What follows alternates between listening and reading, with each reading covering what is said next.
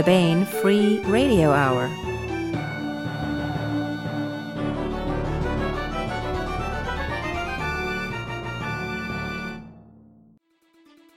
On the podcast, plagues and plaques.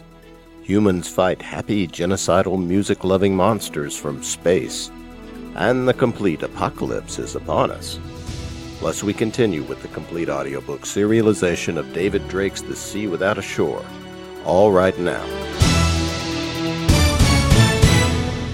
Welcome to the Baen Free Radio Hour podcast. It's an honor to have you along. I'm Baen editor Tony Daniel. This time we talk with Eric Flint and David Carrico about the span of empire. This is a new entry in the Jao Empire science fiction series that Eric began writing with the late K.D. Wentworth. The first two books were The Course of Empire and The Crucible of Empire. In the span of empire, the human and the Jao have established an alliance instead of the um, colonial subject and governor relationship that they started out with. Humans were conquered by the Jao in the first book. Eric and David will tell us all about this and lots more in a moment. And we also continue with the complete audiobook serialization of The Sea Without a Shore by David Drake. All coming up. Here's the news. Hey, David Drake has won the second annual Year's Best Military and Adventure SF Reader's Choice Award. David won for his short story, Save What You Can.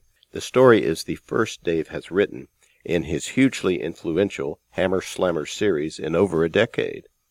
The story was originally published in the tribute volume to Dave, Onward Drake, edited by Mark L. Van Name. That anthology also contains a story by yours truly, in honor of Dave, by the way. Dave's story was selected via proctored online voting. Fans chose from all the stories collected in the year's Best Military and Adventure SF 2015, edited by David Afsharirad a regular host on this podcast. This is the second annual volume, edited by David Afsharirad, and containing stories selected from across all professional magazines and short fiction venues in science fiction and fantasy. David reads everything and he picks out the best. David announced the winner at the Baen Traveling Roadshow at DragonCon this year. I was there and I saw the plaque and the cash.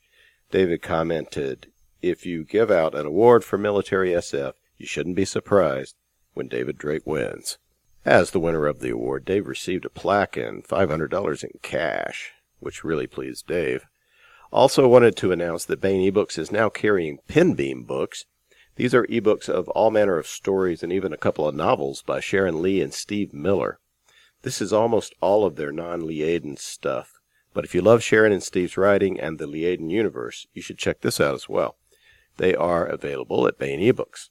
And finally, I want to remind everyone that Apocalypse, an epic poem by Frederick Turner, has reached the end of its serialization at Baen.com and is now available as an ebook at Baen eBooks and also at Amazon's, iTunes, and wherever ebooks are sold. We are proud to have presented this science fiction epic in iambic pentameter by a major poet of our time, and uh, it's also just a really good story. And now you can get the entire book as an ebook. Hooray!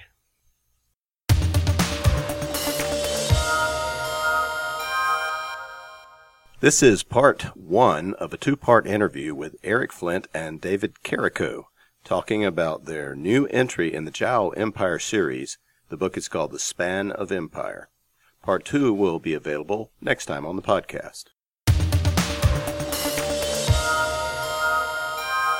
I want to welcome Eric Flint and David Carrico to the podcast. Hey guys. How you doing? Hi.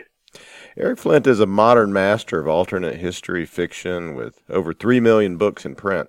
He's the author creator of the New York Times bestselling Ring of Fire series. With David Drake, he's written six popular novels in the Belisarius Alternative Roman History series. Uh, that's a big Baen series. And with David Weber, collaborated on 1633 and 1634 the Baltic War. He's the author or co author of many more books in the series as well. Eric was a labor union activist for many years as well, which informs some of his fiction, including, I think, a few few things in the span of empire, which we'll maybe get to. David Carrico claims his writing career literally began with a cliche. He finished reading a particularly bad novel, threw it across the room, and declared, I can write better than that. It took a while, but eventually he began selling stories, many of them set in the 1632 universe and published in Grantville Gazette.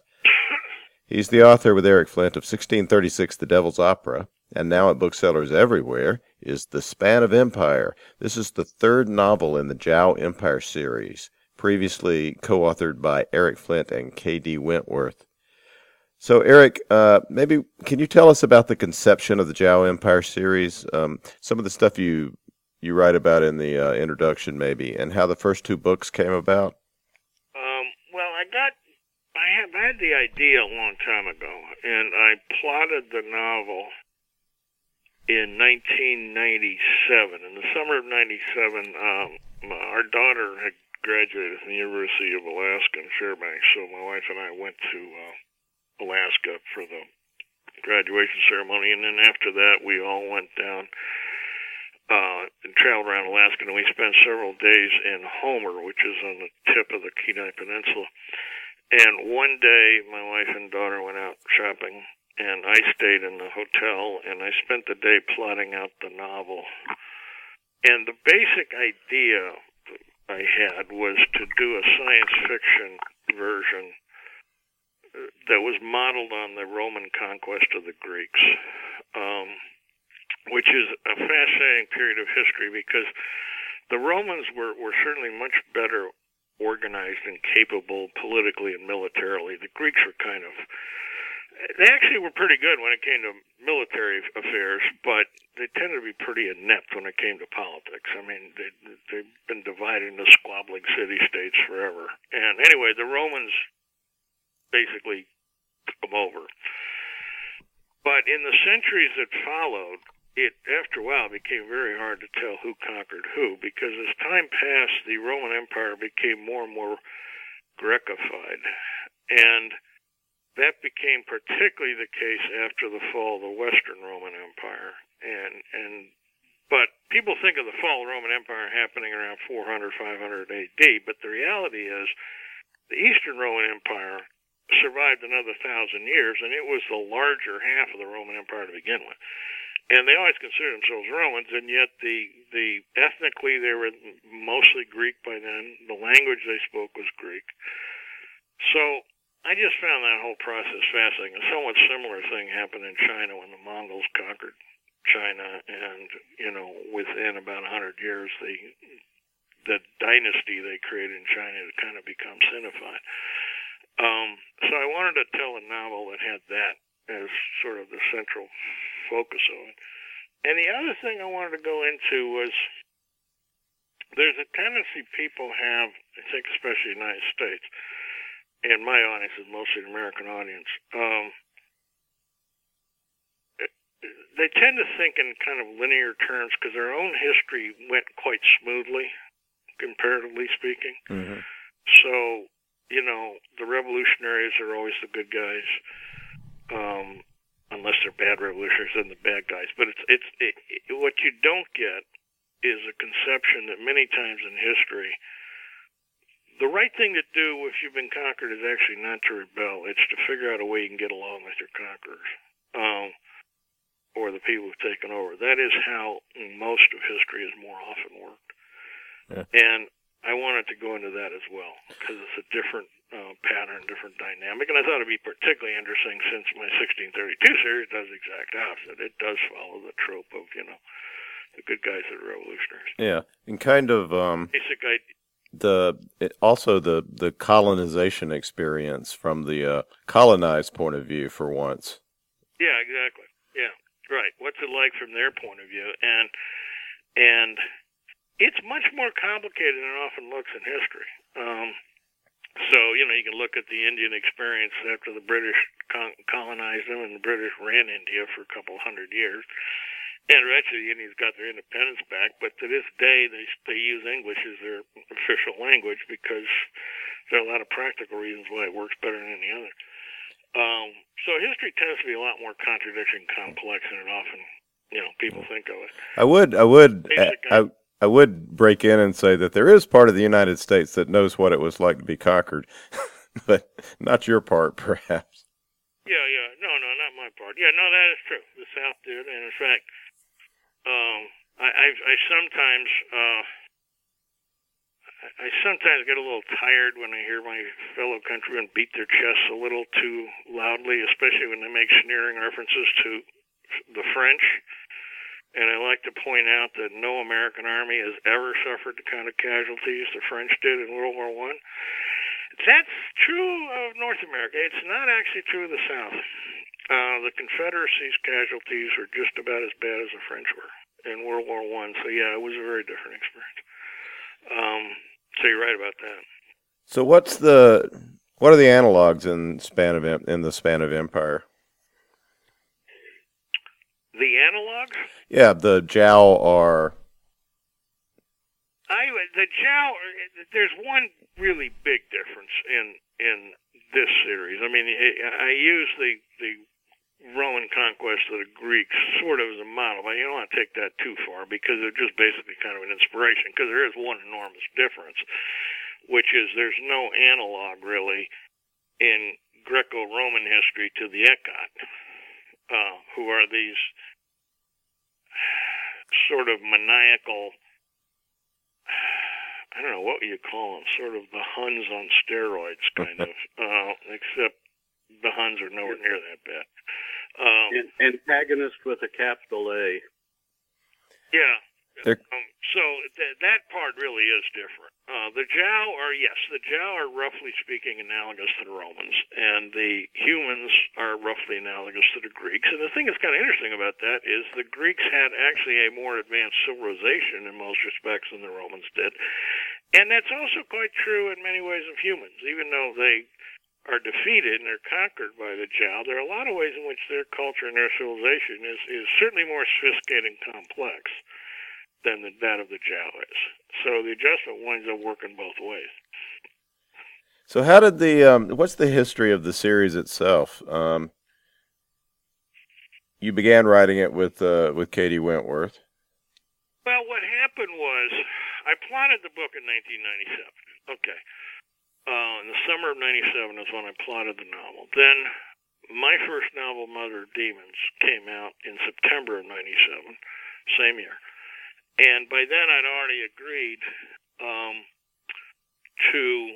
Uh, I had already signed a contract to do what was originally supposed to be three books of David Drake, what became the six-book Belisarius series. And I spent the next two years working on nothing except the Belisarius series. And then at that point, I got the idea for doing 1632, and I wrote 1632, and that generated a whole other wave of different openings. So this novel kept being put on the back burner. And then I ran across, I don't even remember where I met Kathy or how I met her. I, I have a vague feeling David Drake may have been the one to introduce us, but I won't swear to it. I don't really quite know how I came across her. But she, uh, she was looking for work.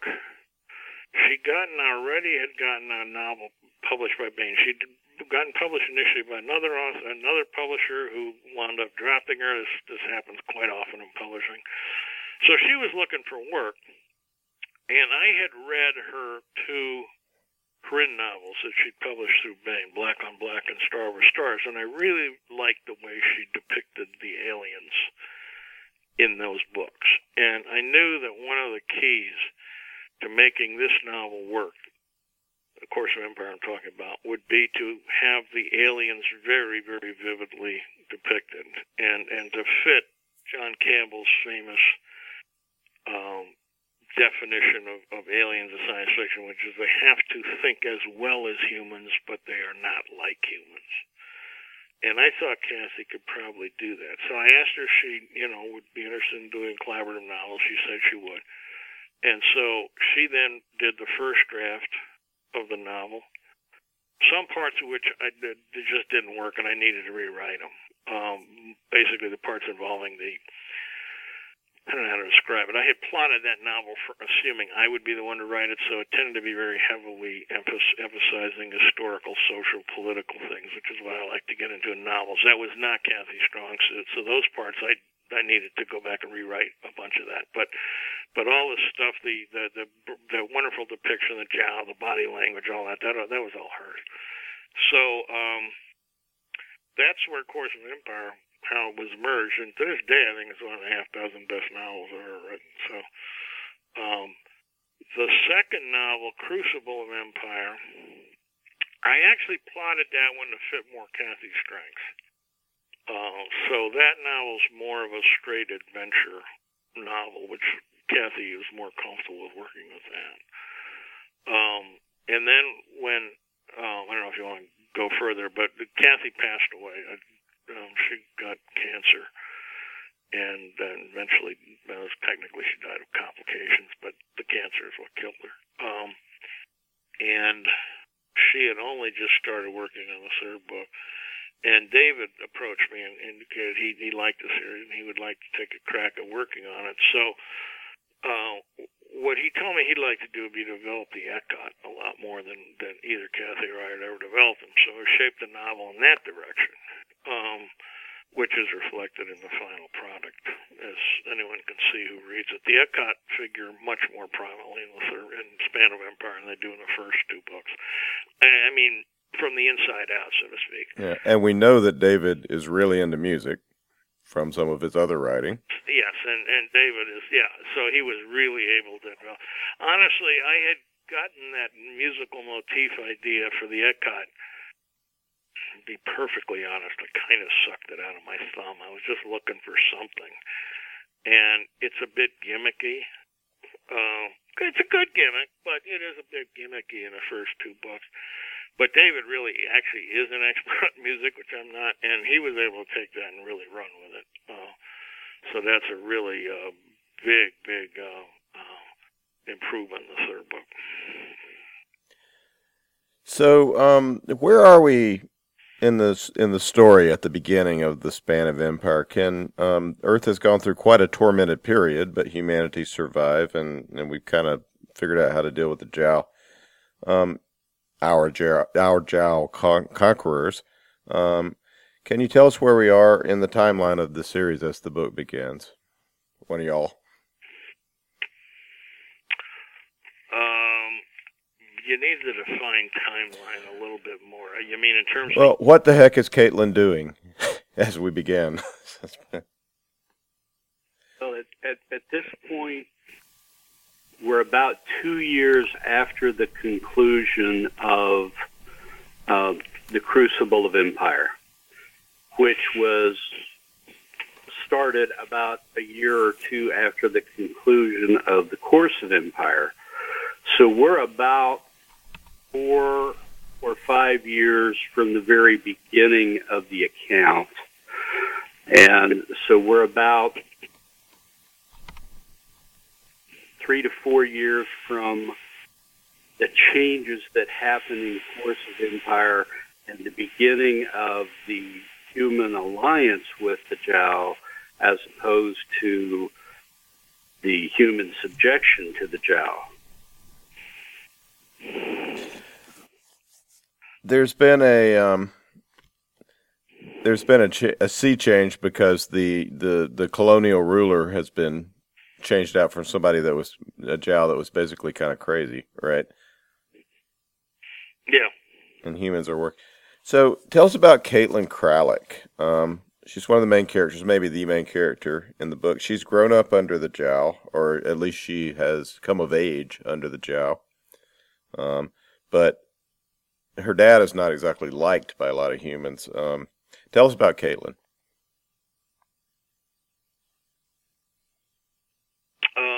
Well, she grew up as the daughter of uh, her father was sort of the collaborator in chief uh, of the um, after the Jao conquered the earth. It, it, well, in North America. Now it's it's he wasn't a collaborator in the same way that someone like Pierre Laval was in France or or uh, uh, the more famous guy, the uh, Quisling, was in Norway. I mean, he wasn't pro Jao. He certainly wasn't happy about it. The Jao kind of put him there and said, "Do it or we'll shoot you." Um, but his daughter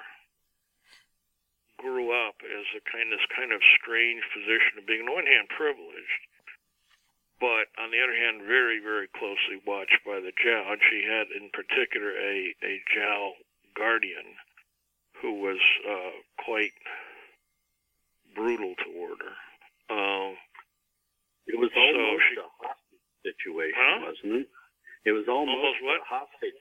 Yeah, yeah, it was very much yes, uh, yeah. Actually, that is the analog. It was something quite. I mean, it's actually very common in history where you, you know, you you you bring up some some powerful vassal. You make sure they leave their at least one of their kids with you to bring them up, and yeah, if they get out of line, the kid's dead. Yeah, exactly. That was kind of the situation. So she also grew up kind of uh, isolated from a lot of other humans. Uh, um, she's very intelligent, but it takes her a while to get sort of socialized in the course of the uh, of the novels. Well, she says somewhere that everybody treated her bad in college, and she didn't really have any friends. Yeah, because of who she was. Because of the, you know, right? Yeah, I mean, because of the position she was in. Uh, there are a lot of ways in which she's in some ways closer to Jao than humans, and, and or at least understands them in some ways better. Well, she's got the Jao communication methods down, right? Having grown up around them. She's fluent. Yeah, she's fluent in it, which is very hard for a human to do. So, what was the comparison you made, David? I didn't quite hear it. I was saying that this was basically a hostage situation. Uh. That her experience growing up was she was, as as Eric said, she was a hostage and you know uh, a guarantee for her father's good behavior. But it it really put her in a very tough place. And she understands maybe as much as any human um, what the Ekhat are really like? Uh, does, well, actually, she's in charge of the expedition. At least that's. Yeah, she's in charge of the expedition. There, there, there are not very many humans who've met the Ekhat prior to this third book, Span of Empire. The other one is is um, is Gabe Cully, who was with her when they actually encountered an Ekhat ship, and he's had personal, you know, really, you know, contact with them, which is from a human uh, position very well. It's extraordinarily scary, but uh, very weird too. I mean, the thing about the Ekhat is not just simply that they're scary, um, but that they are just weird from the point of view of humans. I mean, that's partly why they are so scary. Is that you can't you can't really um, figure out why they're doing what they're doing. You know, um, and that's part of the secret to this series. And I thought David did an extraordinary job developing that further in this third book, and that was, you know, his work there of just by the end of the span of empire, the reader will understand the Ekhat better than they could have in the first two books. Maybe we should jump to. Uh, I was going to talk about some of the other characters. Maybe we should talk about the Ekhat or the Ekhat. Um, yeah. What the the groups or or casts or whatever they are are are kind of fascinating. Um, they kind of vary depending on whether they take slaves or kill everybody. Can can y'all go into that? Well, they're, they're factions basically. That's that's the closest. Um, that's the closest uh, an analog to human terms. Um, they, but when you when you say they're factions, it's more like they're different. They really are not human at all, so it's hard to make any direct analogs. But in a lot of ways, the four major Ekhat factions are more like religious sects than they are political factions in the way humans would think of them. Um, because the, the way the Ekhat view what they're doing and, and, and their purpose is more akin to what humans would think of as religion. Um, and it's a very, very unbelievably creepy religion. But um, would you agree with that, David? I mean, yeah, that that's actually a, a a comparison that's made in the book. That looking at them from the outside, they're they're all crazy, and they all look very similar, but that the differences between them are kind of like the differences between four different religious denominations that when viewed from the outside, the differences don't look that large at all, but to the members of the groups, the differences are huge. And that's uh, that's a very, I think, a very probably the closest analogy we can come. Uh, but keep in mind, these factions, these groups have existed for millennia. They have existed for so long that the, the they've actually started to develop into separate species and have started to genetically drift apart.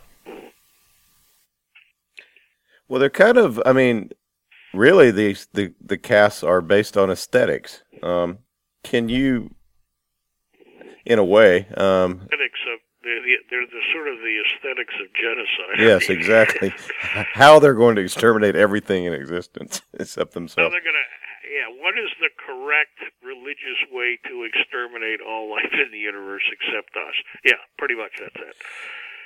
Well, can you talk a little bit about the names of the groups and, and how music comes into this?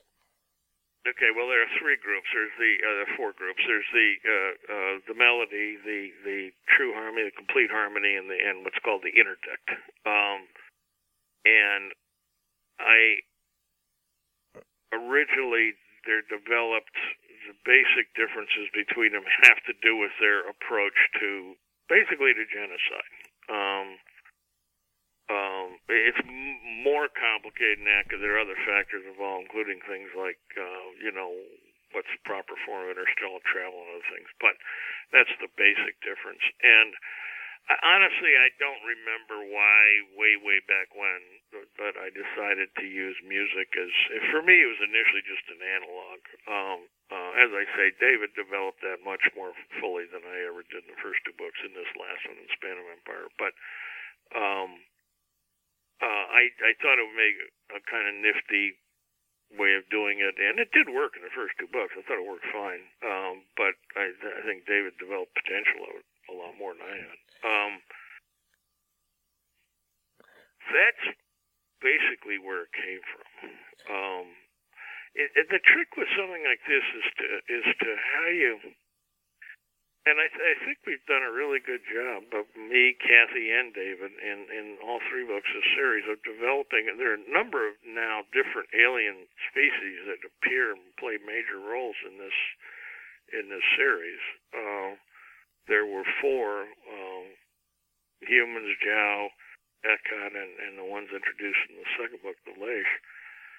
And now there's more uh, at the by the end of the of Span of Empire, and and I think we've done a really good job of, of they're all different. They're not the same at all, um, and I think they all fit the the sort of John Campbell definition of what an alien should be like in a science fiction novel. Um, and like I said, I, I I don't know where I got the idea in the first place, but I, I you know using music struck me as a way of doing that. Well, it sounds like that David um, was kind of uh, the the force behind the this tale, this ordeal or journey of Ninth Minor Sustained that we uh, follow in the book. Maybe you could tell us a, a, little, just the inner workings of, of this particular um, little experiment, or, or what that um, that we follow here of, of trying to I guess they're trying to create a successor. Yeah.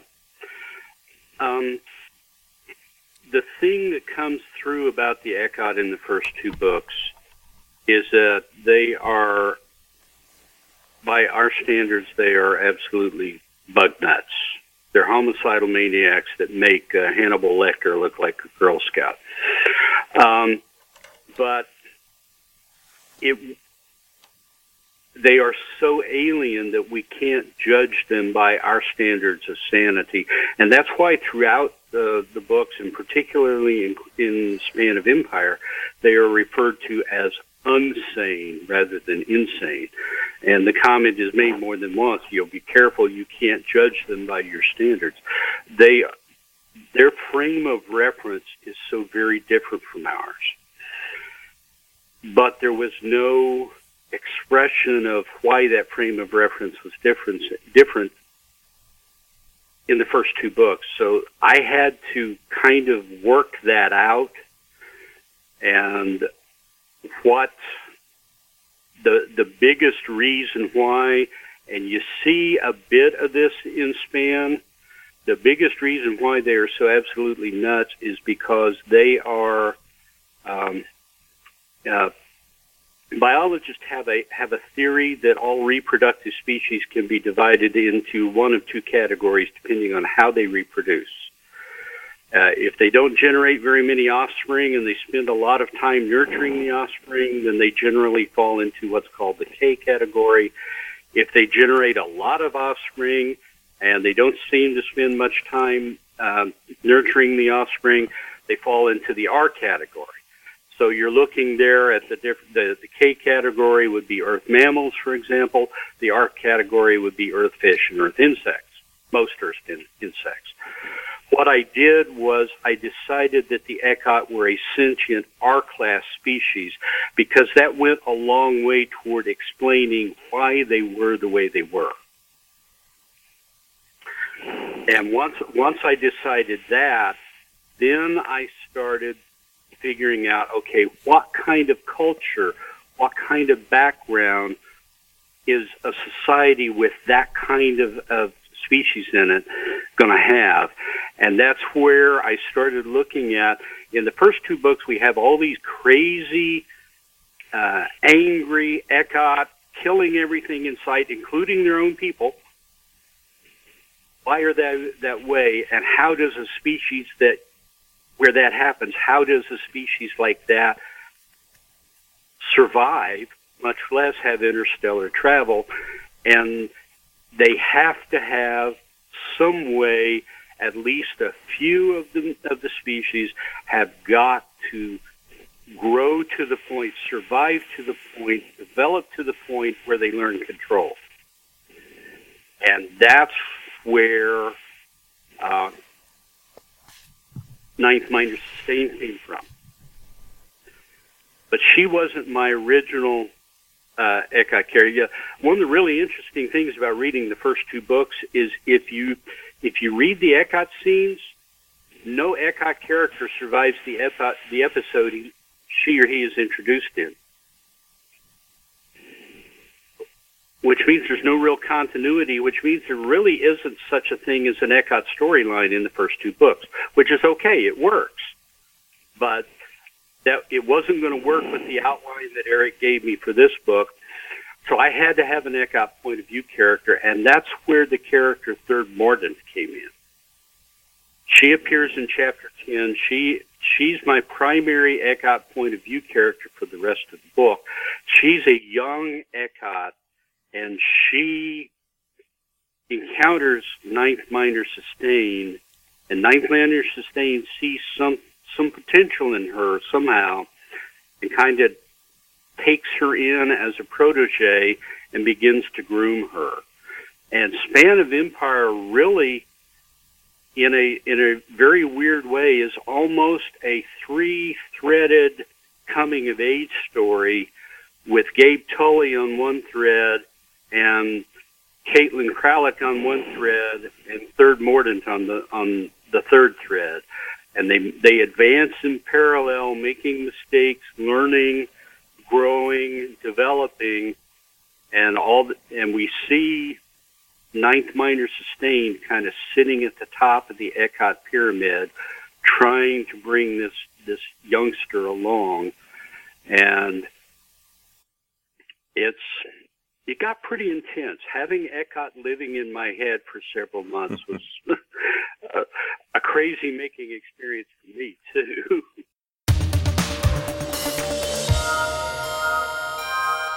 That was part one of a two part interview with Eric Flint and David Carrico talking about Span of Empire. Part two will be available next time on the podcast.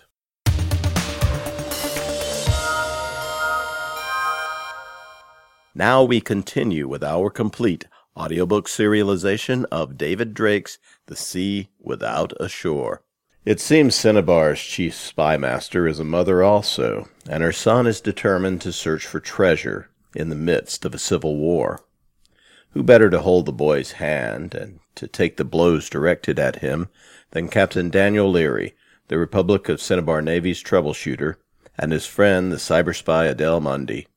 The only thing certain in the struggle for control of the mining planet Corcyra is that the rival parties are more dangerous to their own allies than to their opponents. Daniel and Adele face kidnappers, pirates, and a death squad even before they can get to the real business of ending the war on Corcyra and bringing their charge home, maybe along with ancient alien treasure.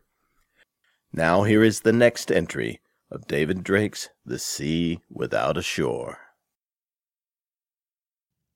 The roar of ions quenching in the water of the slip seemed louder than Adele, on the bunk in her alcove, was used to.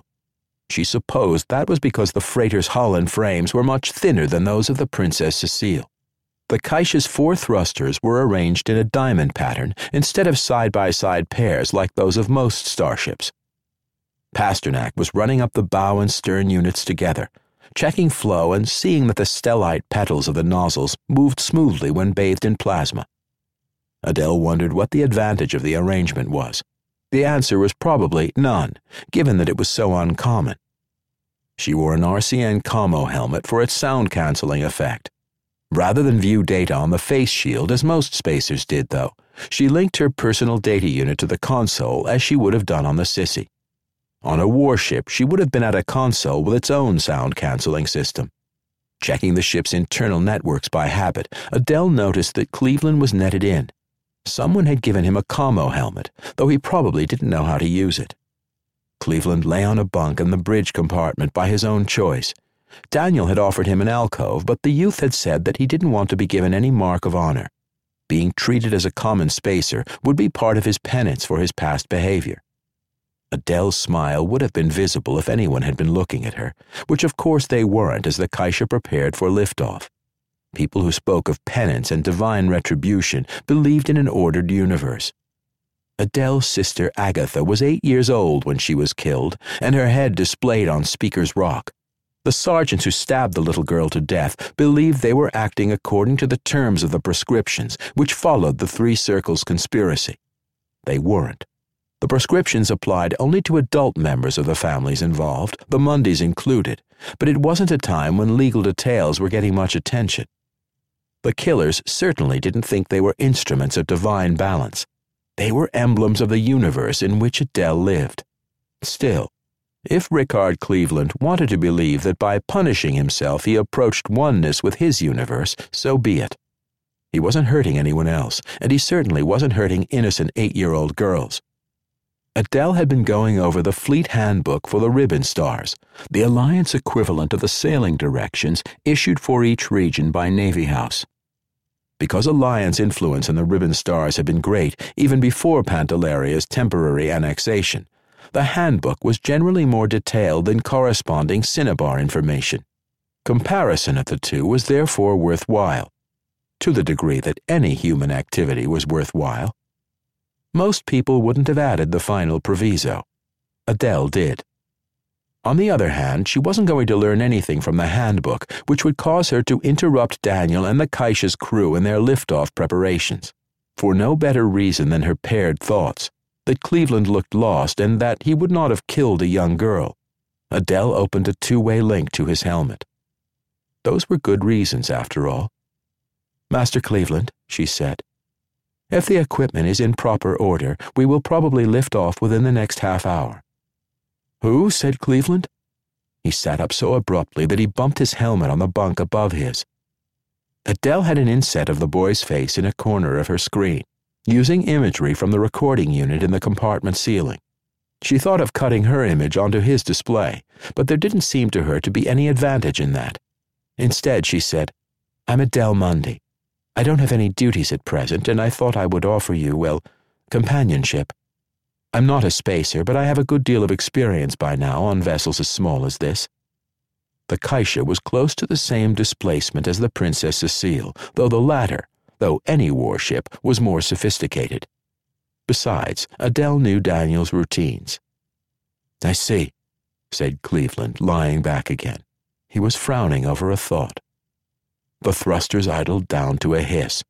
The port and starboard pair lighted in their place, their roar and vibration sharpened as Pasternak sphinctered the nozzles.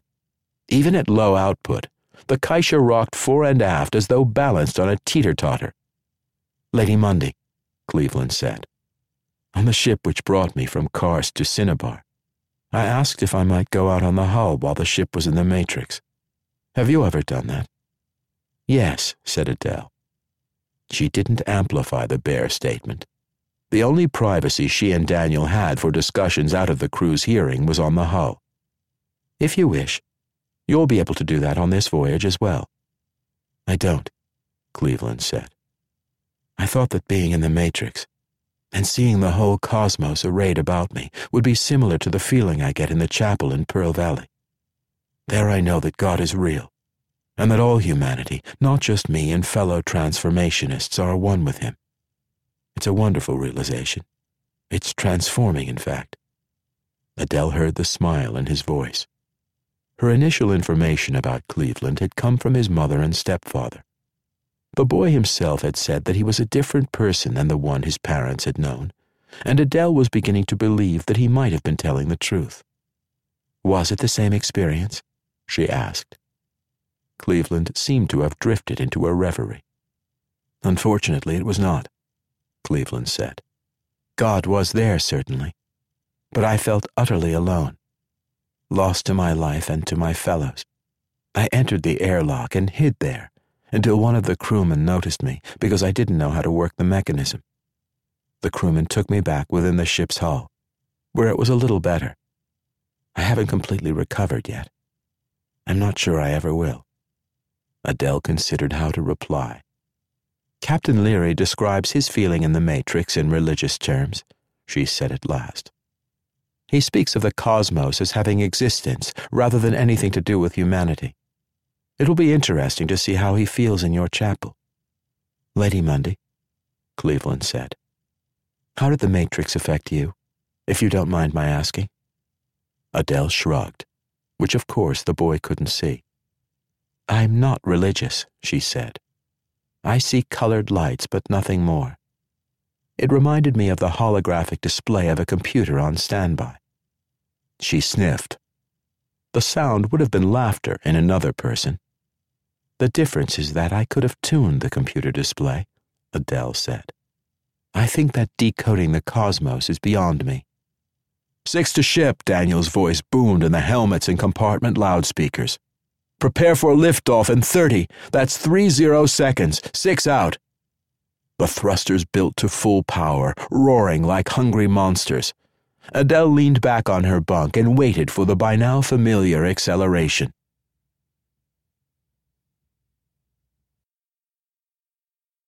Chapter 10 Corcyra System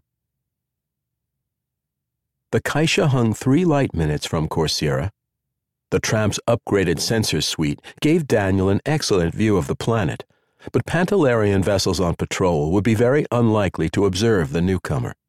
Daniel had the highest regard for Pantalarian optics, which were as good as or better than anything produced on Cinnabar.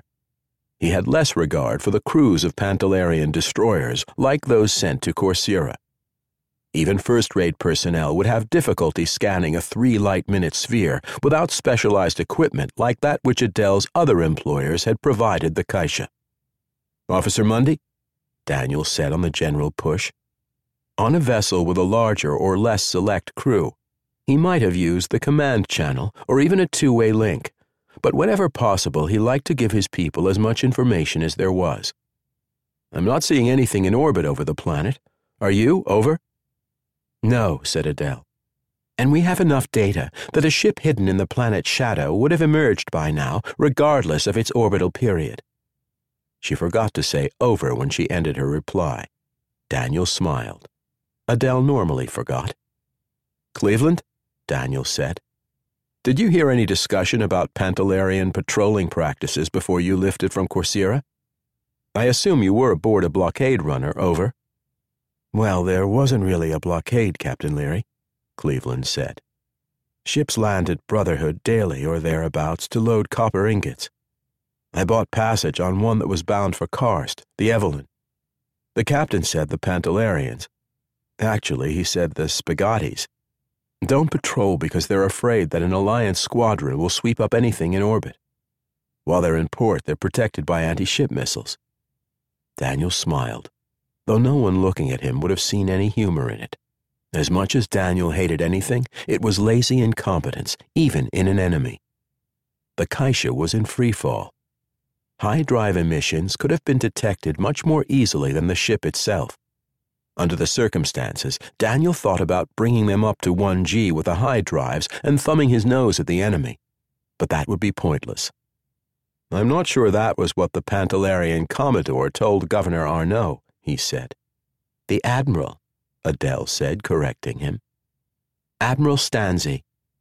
The Admiral told Arnault then, Daniel said. I don't think he really believes the Alliance would break the present truce with the Republic in order to help a motley crew of miners on a pisspot colony. I do think that Stanzi and his crews, particularly his officers, aren't up to the drudgery of a blockade. Pantalarians aren't cowards by and large, but they do tend to be lazy scuts. Over. Sir, said Corey. Not to take the enemy's side, but it would be very difficult to run down blockade runners with destroyers. Unless you were going to shoot on sighting, maybe, but there's regular trade with Corcyra, with Hablinger, I mean, over. Five to ship, Vesey said. She was opposite Daniel on the command console at present as the senior fighting officer under the captain. When the Kaisha had reached Corcyra orbit, and Daniel was sure that they weren't going to be fighting or fleeing in the next few minutes, Adele would trade places with Vesey. Chasing blockade runners would improve the skills of the crews, which drinking in dockside taverns, as I presume they're doing while in port at Hablinger, will not do. Over. Six to ship, Daniel said. The Pantalarian Navy has a culture different from ours in the RCN, from which I suppose we should be glad. Over. In the general pause, Cleveland said, Sir, I believe the Pantalarians escort their own transports down. They send up two destroyers, the captain told me, but they don't bother copper traders even when they're both in orbit at the same time. Uh, over? He's really trying, Daniel thought. If Cleveland had grown up under Tom Sand instead of a flash nobleman who'd never grown up himself, things might have been different. Or not, of course. Daniel Leary certainly wasn't a copy of his father, the speaker. Six to ship, Daniel said, sitting as straight as he could during free fall. I'll take us in now.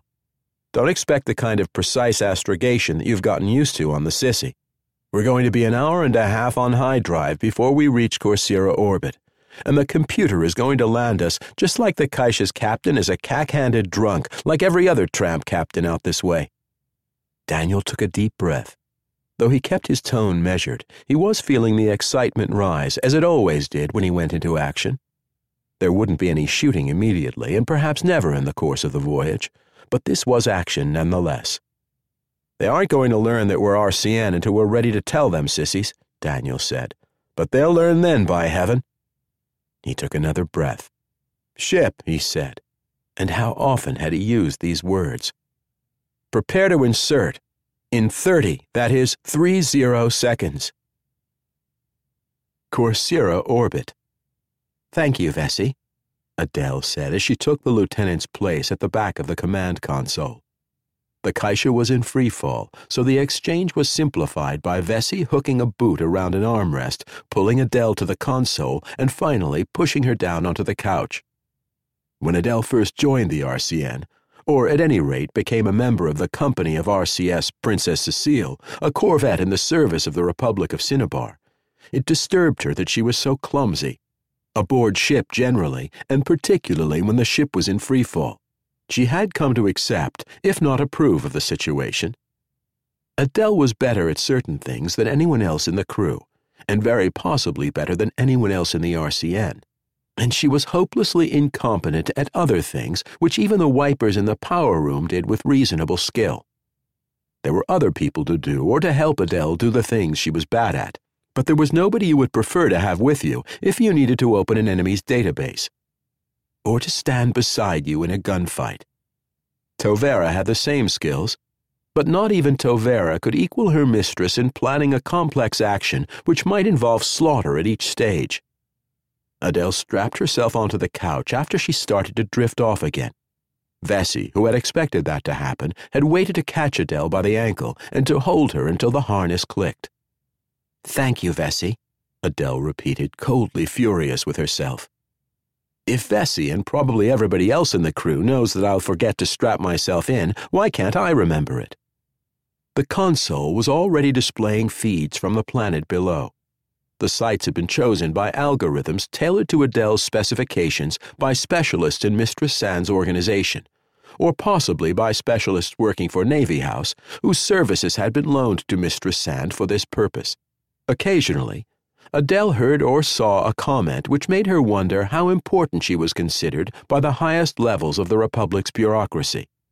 The thought shocked and disturbed her because Adele's self image was that of a librarian of considerable skill whom nobody ever thought about. Except when she got angry, of course, and then Mundy of Chatsworth was apt to come out. But arrogant nobles were a soldi a dozen in Cinnabar society. Freighter Kaisha out of Xenos to Brotherhood Control, said Vesey, using the 20 meter band. Corcyra did not have a working satellite communication system since the Pantalarian invasion, so shortwave was the first choice to raise somebody on the ground.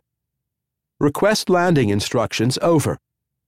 Vesey, now in Adele's Cove, was handling the commo. She was adequately competent at every aspect of what might be required of an RCN officer, including communications duties, but Corey and Cazalet were far more skilled at them. They were acting as Adele's aides in sorting the information pouring in from databases below, however, so Vesey was on the boards. She was hugely overqualified for a job which, on a tramp freighter, was ordinarily carried out by a technician who moved his lips when he read. Adele focused on the information displayed in greater resolution than it had been by her personal data unit. She almost smiled when a thought at the back of her mind drifted to the surface before receding. The fact that Adele had been concentrating on the data before and during her move to the command console probably had something to do with the fact that she had forgotten to strap herself in. As usual for both items, Adele sank into information, a world in which it didn't matter that a spacer was detailed to watch her whenever she was on the hull, even though a safety line anchored her to the ship. First things first, Brotherhood Harbor was a half loop west of the present channel, formed when the Cephasus River changed its course a millennium ago. A canal with locks now reconnected the upper end of the cutoff to the main channel to keep the harbor level high. Ships drank large volumes of water to refill their reaction mass tanks, and they vaporized even more with their thruster plumes as they landed and lifted. Two anti ship missile batteries protected Brotherhood. They were not interconnected by a single targeting apparatus and were not even operated by the same organization. The battery in a concrete emplacement was crewed and controlled by the garrison. The other unit was equipped with more recent, higher velocity missiles, but its triple launcher was protected by only a cursory sandbag revetment. The leaders of the Corcyran Self Defense Regiment had brought the battery with them from Pantelleria, along with a great deal of money which permitted them to recruit locally. Very few of the exiles themselves were in uniform, but the regiment appeared at close inspection to be a respectable fighting force, just as Mistress Sand's files had suggested it would be. Ma'am, I've put together data on the Freccia, said Corey on a net he'd created for himself, Adele, and Cazalet. That's the destroyer in the harbor, the Corcyra Navy, as they call it. I thought it might save you some time before you send a report to Six. Over. Captain, Adele said, forwarding the file unopened. If Corey was going to be so punctilious, she would do the same. Lieutenant Corey compiled this data on the Corcyran destroyer. I don't have the knowledge base to assess it, so I'm passing it directly to you. Over. Thank you, Mundy, Daniels said. His inset image was smiling from the corner of her screen. Corey, please brief us over. Sorry, Corey muttered. The problem with an organization like the crew of the Princess Cecile and the still greater problem when the corvette's personnel had been winnowed from a 120 to 20 was to know whether to behave like family or like members of a hierarchical military organization. Adele was certainly poor at following procedure, because in her heart she wasn't part of a military organization. That didn't cause her difficulties, because nobody else aboard thought of her as a junior warrant officer of the RCN either. It didn't matter to ordinary spacers, because they understood the bounds of familiarity in the same fashion that tenants on the Bantry estate did. They might joke with Six before going on liberty, but if they met him out of uniform, he was still Six, just as he was still the squire to a tenant in Xenos. They didn't need the trappings of authority to understand their relationship to their betters. Adele smiled in sad memory of her mother. Esme Rolfe Mundy believed that all human beings could rise to the ideal which the Rolfes and Mundys already embodied. She would never have used the term betters in that fashion, and she would have been horrified if she had heard her daughter do so. In fact, Adele didn't believe in the distinction between the lower orders and their betters either. Though having lived many years on the bottom of society, she was unable to romanticize its residents as her mother had. That said, most of the members of the so called lower orders whom Adele had met did believe in the distinction. A few of them resented it. More of them would have said that the separation was ordained by heaven. Most simply accepted the division as they accepted sunrise and got on with important matters like sex and putting food on the table. Corey and Cazalet, the younger commissioned officers, were the ones most affected. They operated informally under Adele in collecting and sorting the data which poured into Adele's console at every landfall. Their skill at these tasks was part of the reason that Captain Leary's missions had been uniformly successful. But the tasks were no part of their RCN duties, and they still had RCN duties. Corey, the Kaisha's second lieutenant and therefore senior to the freighter's signals officer, didn't know whether to give important information to his formal superior officer, the captain, or to Adele, the informal superior at whose direction he had gathered the information. The real answer was give it to either one, but that wasn't a response which RCN regulations could accept. Sir, the Fretch has got all her thrusters and high drive motors, and her fusion bottle was replaced just last year, Corey said. She's got a full crew according to the books, but they're 30% landsmen hired here on Corcyra, and I don't trust the books. Nor should you, said Daniel. I never knew a Pantalarian ship where the captain didn't collect the pay of at least 10 spacers in a hundred, slots that were never going to be filled. Over. They only keep an anchor watch on board, Corey said. I doubt they could get underway in less than six hours, and that's if the stores are loaded, which again the books say they are, but I doubt it. The Freccia's no danger to us, sir. Over. Traitor Kaisha out of Xenos to Brotherhood Control, Vesey repeated, since she hadn't gotten a response the first time. Request permission to land over. Adele guessed from the available data that the crews of the missile batteries were asleep, or even that the batteries were unmanned at present. That sort of sloppiness at a port which might be attacked at any instant would horrify her, but she had too much experience of fringe worlds and of human nature more generally to doubt that it was possible. If everyone were like me, it would be a very different universe, a very polite one, and probably very dangerous. A starship landing nearby would awaken the soundest sleeper, and someone startled out of a sound sleep might very well roll to the firing switch and press it. Fortunately, the battery's electronics took a minute or more to calibrate after they were turned on, and both were cold at present. Adele would be watching that status readout carefully. Daniel, Adele said. Captain Leary, I mean. Although there's been no fighting around Brotherhood, and so far as I can tell, no Pantalarian threat to it. All three of the main rebel military organizations have at least a third of their strength in and near the city.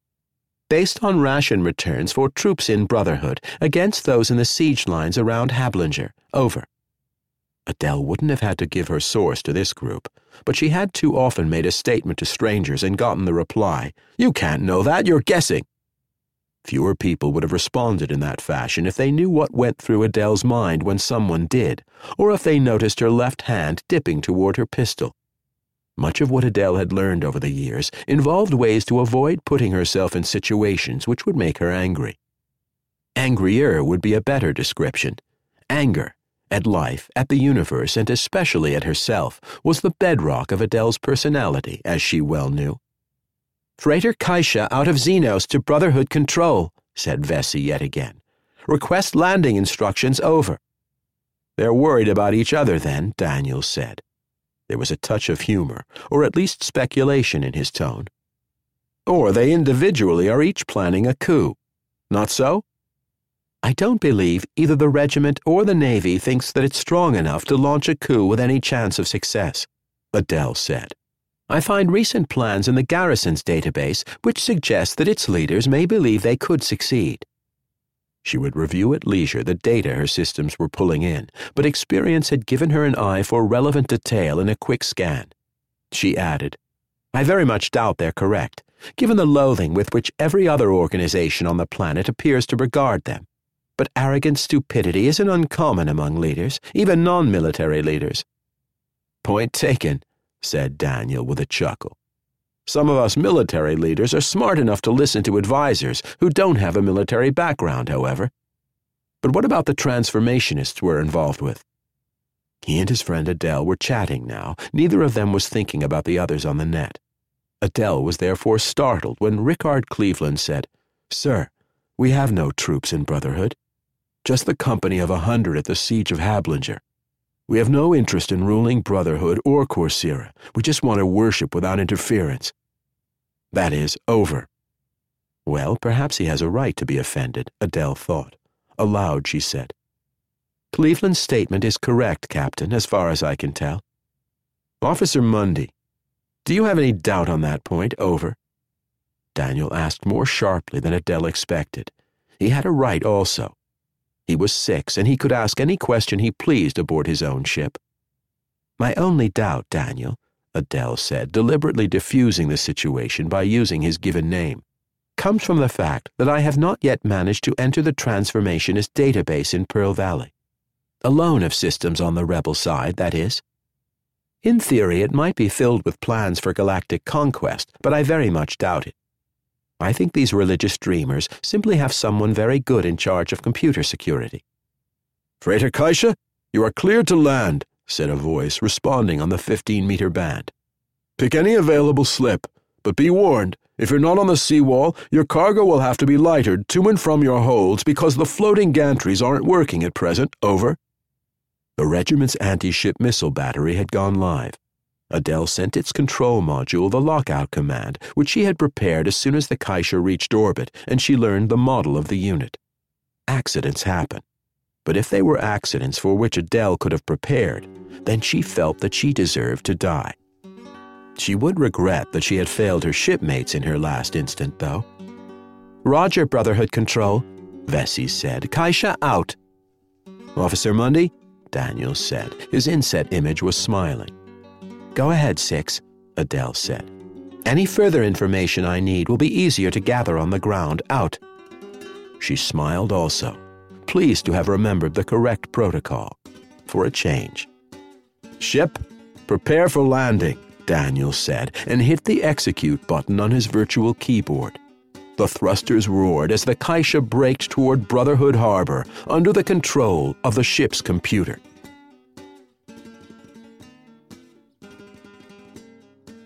That was another entry in our complete audiobook serialization of The Sea Without Shore by David Drake. And that's it for the podcast. Thanks to Audible.com and to podcast theme composer Ruth Judkowitz. Please join us next time here at the hammering heart of science fiction and fantasy and keep reaching for the stars.